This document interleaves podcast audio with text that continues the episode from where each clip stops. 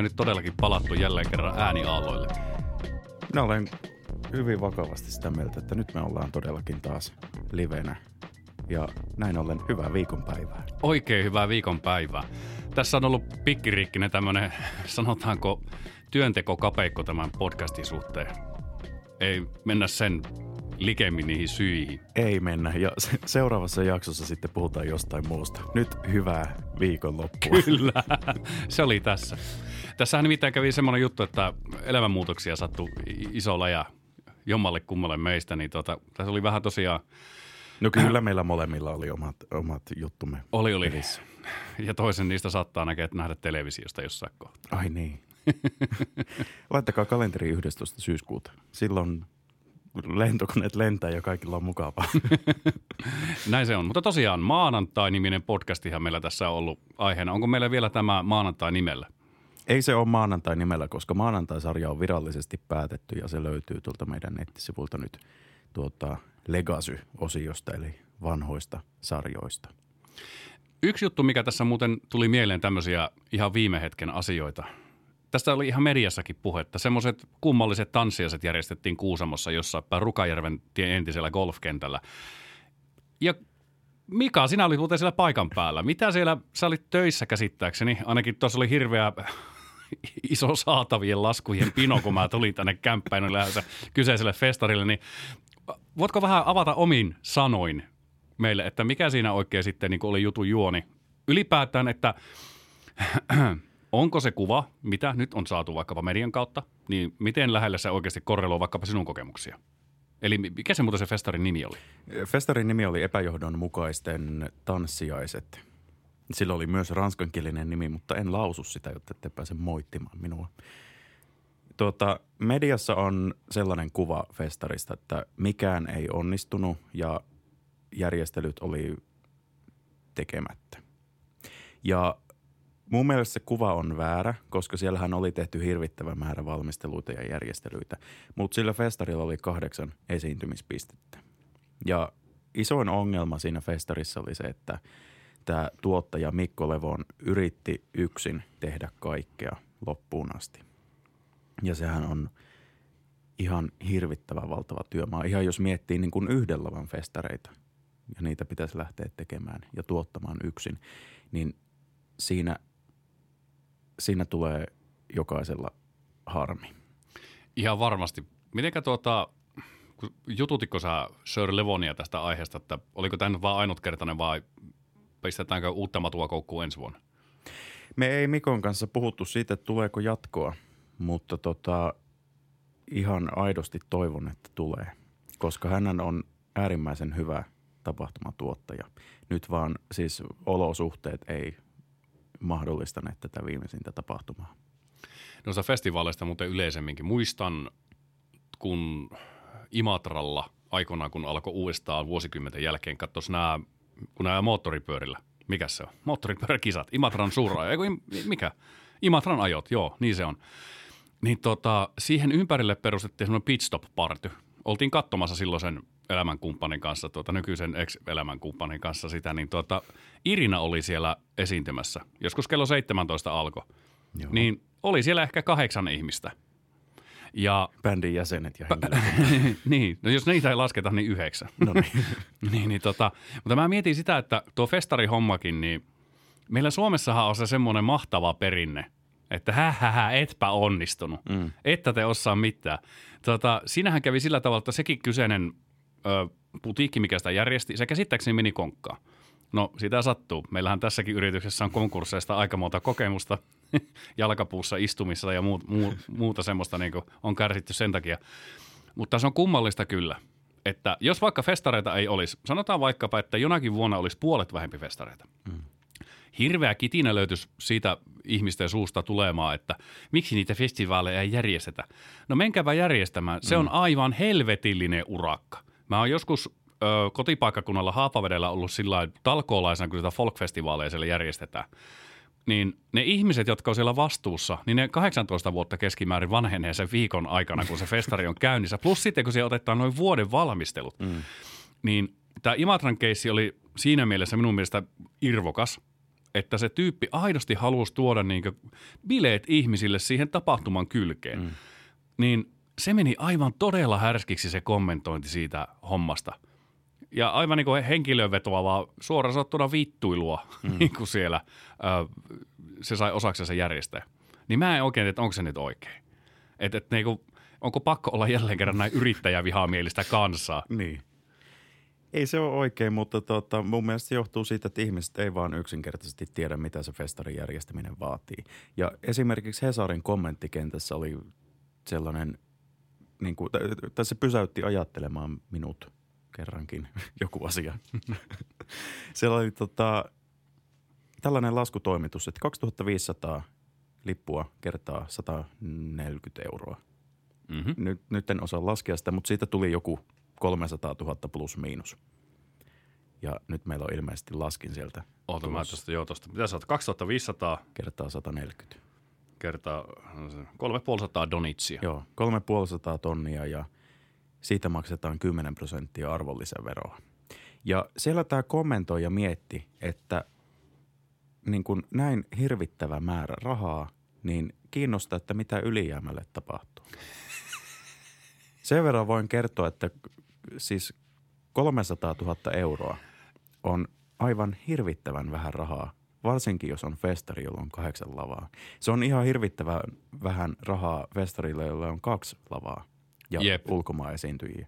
Kyllä. Mutta 300 tonnia ei riitä tuollaisen festarin tekemiseen alkuunkaan. Siinä tapahtumassa budjetti oli puoli miljoonaa euroa ja se on jo ylittynyt. Se on semmoinen juttu, että me tavan ihmiset, kun me käydään ruokakaupassa ostaa 40 tai satasella vaikka se viikon setti ruokaa, mm. kelle se nyt minkäkin verran menee, niin ei ole minkäännäköistä käsitystä siitä, mitä palvelut maksaa. Ajatellaanpa mm. nyt vaikka tuommoinenkin festivaali, no anniskelupuoleen hommat, vissi aikamoinen lupaviidakko sekin. Mm. Ja kaikesta, jumalauta, A4 liikahtaa 15 senttiä viraston pöydällä, niin se on 400 euroa. Niin. ja sitten kun se tulee ihmisiä töihinkin, siellä on äänimiehiä, siellä on, on toki talkoolaisiakin, mutta mm. on siellä näitä ihmisiä, kelle palkkaa pitää maksaa. Niin. Sitten ne artistit. Ja nyt kun pääsin vaahtoamaan tästä, niin, niin tota, sen lisäksi, että ihmiset ei tajua, että minkä verran niin palvelut maksaa, he ei tajua sitä, että mistä se hinta koostuu. Mm. Miten vaikka esiintyjä, kun sitähän sanotaan, että no ne käy kaksi tuntia vetää keikan siinä ja voittaa rahat. No kun se ei ole ihan se koko työ siinä mm. kahdessa tunnissa. Siinä joutuu ensinnäkin se vaikkapa se kaveri, joka ne biisit tekee, niin sydänverensä vuodattamaan siihen ja päänsä puhki raapimaan riimit keksimään, sovittamaan. Sitten bändin kanssa sitä reenataan, mm. muutetaan niitä biisejä, maksetaan sen äänittäminen. Niin joka on tonneja heti kättelyssä. Niitä työtunteja per kappale, mitä esitetään, niin siinä ei varmaan niin kuin per turpa semmoinen sata riitä. Jos sulla on viishenkinen mm. bändi, se on 500 tuntia duunia. Niin. Niin laskeepi siitä sitten vaikka, että jos pitäisi vähän palkkaa saa. ja sitten vingutaan jostakin 10 euroa Spotifyn kuukausimaksusta, niin. kun se on niin paljon. Mm. Sitten jos mietitään ihan, ihan ton kyseisen tapahtuman kantilta sitä – että sinne tulee ulkomaan bändi, nyt vaikka Englannista esimerkiksi. Se lentää ensin Helsinkiin. Se maksaa halvimmillaan Finnaarilla 159 euroa per naama. Ja sieltä tulee kymmenen ihmistä vaikka bändin mukana.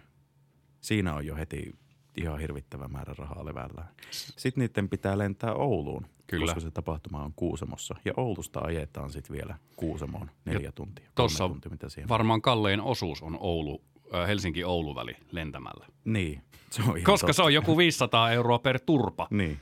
Joka on minun mielestä jotenkin tosi käsittämätön juttu, että voit lentää tästä Keski-Eurooppaan, tai no tästä, mutta siis ajatellaan Helsinki-Vantaalta. Mm. Niin vähän kattelet lippuja, 170 saattaa olla menopaluu joskus. Niin. Joku, mikä vaikka Frankfurtti mm. esimerkiksi. Niin. niin sisäinen liikenne, niin on se vähän kallista. Joo, ja siis helppohan Finnairi on nyt uutisoida, että on tehty ennätystulosta, kun onhan se monopoliasemassa helppoa. Sama kuin Alko laittaisi Kyllä. joka joulu tervehdykset, että mepä tehtiin taas tulosta ja tepä ette tehneet. Niinpä. Mitähän tapahtuisi Suomessa, jos Alko saisi kilpailija? No, onhan, onhan siis tavallaan jo Viro ja mi, no, niin tämmöinen postiostaminen, postimyynti viinan tilaaminen käsittääkseni. Joo, on muuten tulossa muutos. Niin on, luin kanssa samaa. Sehän kiellettiin tai tulli alkoi mm. raplaamaan ihmisten – sulojuoma kasseja, kun ne tilasi sieltä. Eikö tälle kansalle anneta mitään niin mm. lohtua näinä kauheina aikoina. Mutta jos tuota kysymystä kysyttäisiin poliitikoilta, että mitä tapahtuu, jos alkolle tulee kilpailija, niin kuuden kuukauden aikajänteellä jokainen suomalainen olisi menehtynyt Kyllä. maksasairauteen tai muuhun väkivallan tekoon. Kyllä, ja sitten muistatko sen, kun tuli nämä 5,5 vahvuiset juomat kauppoihin? Mm. Ihmettelen siis ni, niiden puheiden perusteella, mitä silloin annettiin uhkakuviksi, että nyt kaikki alkoholisoituu. Niin ihmettelen, että meillä vielä niin kuin täällä ylipäätään kukaan on hengissä, mm. paitsi ö, täysin raittiit ihmiset ja uskovaiset. Kyllähän uskovaisetkin juo viintä. Niinhän ne kyllä juo, mutta siellä pitää vissiin mennä kirkkoon sakariston viereen nauttimaan siihen, mikä se ja öylätti poskee. Ja pikku kulaus vain siitä. Niin, niin tämmöistä se on. Niin. Et tota, ja samaa mä muuten miettinyt, kun mehän on hyvin paljon osallistuttu VR-solvaamiseen ja soimaamiseen, niin jatketaan nyt tutuksi havaitulla linjalla. Mm. Niin olen miettinyt myös sitä, että kun Suomessahan nyt on monopoli myös rautatie tota, matkustamisella. Vielä. Vielä. Niin mitähän tapahtuisi, jos siihen tulisi oikeasti vähän kilpailua? Siihen on tulossa. No hyvä. Kuollaankohan me, onkohan siinäkin kanssa, että kaikki alkoholisoituu suomalaiset, jos kilpailutetaan tämmöinen valtion monopoli nyt sillä tavalla, että vaikka se liikennöinti ja se operointi menisi vaikkapa yksityiselle mm. puolelle? Todennäköisesti. Ja siis tuot, sehän on tämä Onnibussin yrittäjä, tämä Saku, Satu, Sam, Sam, Sampsa. Joo. Sampsa Selkäsimolla. Voitte tarkistaa Googlesta, mikä todellinen nimi oli, mutta tota, hän on suunnitellut jotain tota, raideliikennettä. Olikohan se Helsingin ja Turun vai Helsingin ja Tampereen välille. Ja tota, toivotaan, että se lähtee hyvin käyntiin. Mutta pelkään sitä, että Avekra hyökkää siihen väliin ja he alkaa tarjolla sitten eksoottista gin long drink juomaa hintaan 65 euroa. Plus alvi. Niin. Tämähän se sitten on siinä. Mm. Mä en tiedä sitten, että onkohan se, jos miettii, niin tuohon ainakin vaikuttaa tällä tavalla niin kuin sivusta katsolla, että sehän on ravintolayrittäjän paratiisi myö junassa viinaa mm. ja lihapullia. Ei muuta kuin sen paketti auki, auki käyttää mikrossa, saa aitoa Italian makua tulee tästä nyt. Miten ja, muuten Ikeassa ei ole tajuttu, tota, että sielläkin voisi alkaa dokaamaan? Niin, eikö Ikeasta saa kaljaa? Ai saako? En minä tiedä. E, on siis hyvin paljon yrittänyt välttää Ikeaa ja muita tuommoisia isompia kauppa, kauppapaikkoja. Helvettejä. Kauppahelvettejä. Ikeasta ensinnäkin on vaikea osata ulos, kun sinne kerran joutuu. Se on muuttuva labyrintti. No se on just semmoinen. Sitten huomaat siellä, että kun liikuskelet, että kaikki näyttää niin kuin jonkun olohuoneelta ja sitten me siitä se voi ja huomaat asunnoissa viikon kohta se puitteissa siellä ja parta on kasvanut ja sinappia on rinnuksilla ja syödyt lihapullot on turvottaneet keskivartalon hirveäksi palloksi. Onko mm. nyt hyvä? No on. Mutta joku, no, en, en mä muista oliko se Jenkeissä vai missä se oli, mutta joku oli tehnyt jonkun kuusosaisen ohjelmasarjan siitä, että, tai siis se oli kuvattu Ikeassa niissä olohuonemallinnuksissa. Se oli ihan kiinnostava. No ihan varmasti. Se, vo, se voitaisiin kokeilla Suomessakin. Mutta eikös Burger Kingistä saa kaljaa? Ainakin. Saa. Joo. Olen ainakin, ainakin lentokentältä. Niin, ainakin lentokentän niin. PGssä saa. Tämä on jotenkin muuten jännä homma, että tämä menee aika usein alkoholista puhumiseksi. Mistähän se johtuu? Siitä puhemista puute. Näin se on.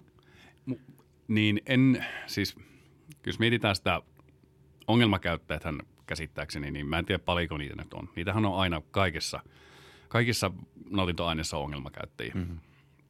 Niin mä mietin, että ajatellaanpa vaikka henkilö, joka on ajatellut siihen pisteeseen elämässä, että se on kotona ja kiskoo kymppikasseittain päivässä keskiolutta ja pelaa tietokonetta. Niin ensinnäkään ei sillä ole varaa lähteä Mäkkäriin tai Burger Kingiin vetämään kaljaa. Mm. Ei se sinne mene. Se ostaa kaupasta sen. Mun mielestä se ei niinkään ehkä se, se että mistä kaikkialta sitä juotavaa saa, ei ole se ongelma, vaan se on ehkä enempi jossakin meillä rakenteissa – sillä tavalla, niin kun meillä syrjäydytään ja niin edelleen, mm. niin se siinä sitten on. Kyllä. Minä en usko, että jos otetaan tuhat alkoholistia haastatteluun, niin yksikään niistä ei tule sanomaan, että lähti siitä, kun Burger Kingistä sain Carlsbergia. Nimenomaan. Että se, se on syyn kaikkeen pahaan. Kyllä. Ensimmäisen kaljan otin sen Whopperin kanssa. Mä tiesin, että tämä on mun juttu. Siitä lähtien kaikki, kaikki on mennyt PGn kassalle. Mm.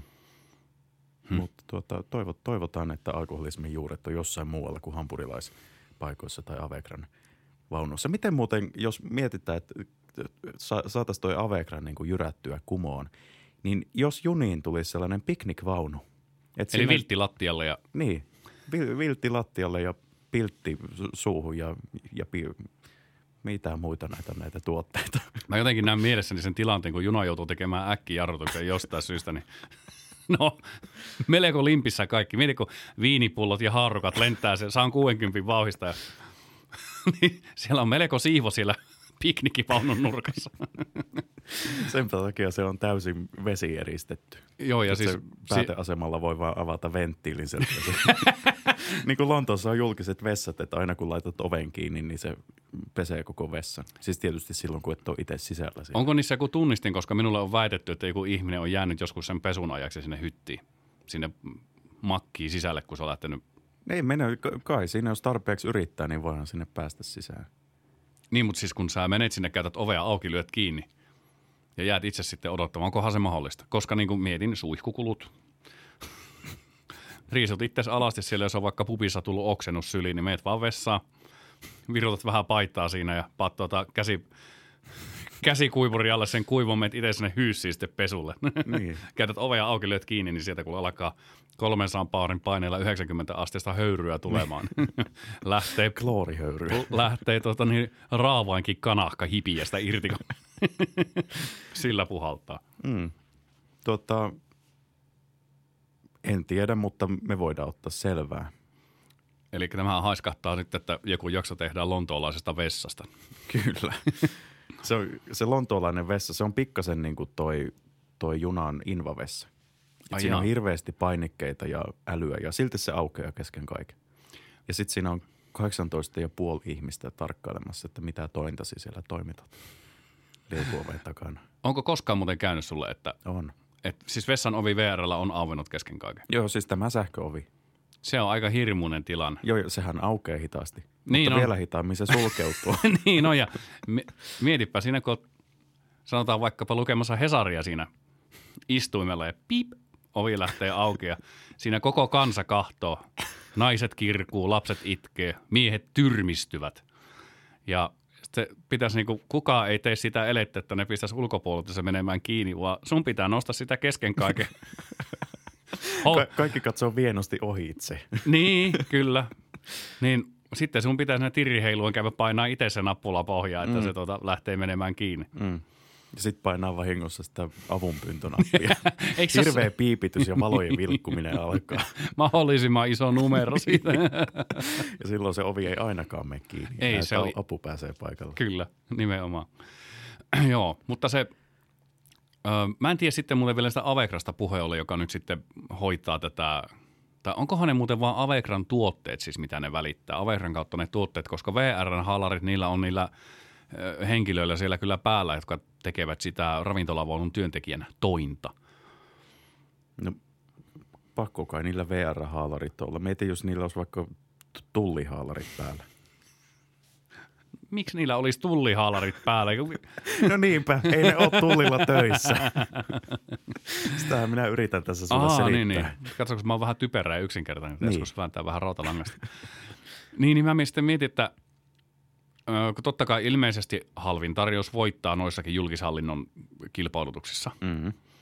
niin mitenhän paljon oli se kallein tarjous, että jos nyt kaljatuoppi on 7,90, kun se on, jos siinä on vähäkään kauniimpi etiketti siinä tölkinkylässä, niin se on noin 79 euroa. Niin paljonkohan siellä on ollut sitten se kaikista kallein? Että montako satasta on yksi sokeripala maksanut siinä, mikä on hylätty se tarjous? Kuka sen on tehnyt? Se voi olla, että sen tarjouksen on tehnyt Finnair. Se voi olla. Meillä on tämmöinen eksoottinen juhlamoikka kahvi. Tämä maksaa meillä 17 euroa. Ja maito, jos haluaa, niin se on 26 euroa. Nee. Tuolla on niin. Tuo muuten kahvimyynti, niin se on aika hyvä katteista homma. Se on hyvää katteesta ja sitten kun mietitään oikeasti, että se kahvi, mitä Suomessa tarjotaan, se keitetään aamulla 5.50. Ja se on sitä ykköspahtoasteen juhlamokkakahvia. Kyllä, mahdollisimman vaalea. Kyllä. Sitten se laitetaan vähän ekstraa tuohon. Kyllä se kahvi pitää tuota, tujua olla. Niin on. Ja sitten se on mahtavaa, kun se on 5.50 keitetty. Saavut itse junaa vaikkapa Kajaanin asemalta siinä, mitä se on 9.35, mm. vai mitä se lähtee, se yksi aamuinen juna. Niin. Se on siinä viisenttisten päällä kiehunut sen, mitä nyt melkein neljä, viisi. Kuusi ja puoli vuotta. Niin. Ja sitten kun sä kaet, kun se tulee semmoisena niin kuin moottoriöljyn hölp, hölp, hölp.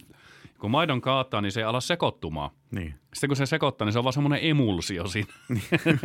ja sanat sen vähänkään aikaa olla paikalla, niin se maito muljahtaa takaisin siihen päälle. Se on niin. vähän sama kuin tuommoisen naminami-vanukas purkkiin kaajat maitoa. Niin. Niin. Se jää siihen pinnalle. Niin.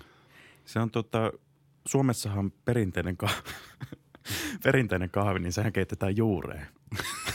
Joo, se voi olla satoja vuosia vanha se Niin. juuri. Ja pannuja ei pestä tietenkin. Ei, ei. Et se kahvin paras maku on siinä, siinä harmaassa pinnoitteessa, mikä siihen astiaan jää. Kyllä.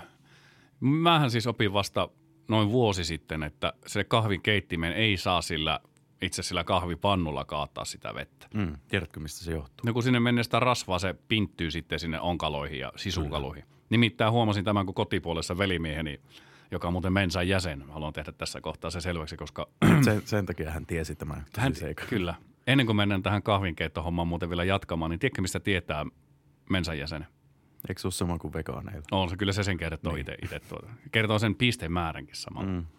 Terveisiä vaan velipojat. Kyllä. Meillä on silleen turvallinen, että meillä on yhteensä minun ja Jonin älykkyysosamäärä, niin se on yhden kengän numeron verran. Kyllä. Eikä se ole kovin iso. Sanotaan semmoisen seiskaluokkalaisen tai seitsemänvuotiaan lapsen kengän määrä. Seiskaluokkalainen ja seitsemänvuotias on aika kaukana toisistaan. Niin, niin. Toki ja riippuu, että onko... miten lähellä ne asuu. Niin. Sitten onko ne samassa linja-autossa. Niin. Mutta se kahvijuttu, niin sitten kun velimies otti tehdäkseen, että puhdistetaan vähän lipeää siis, keitti Mm. monta kertaa läpi, niin ensimmäisen keittokerran jälkeen se oli mustaa kuin Ukraina aromulta se mätäskä, mikä sieltä tuli.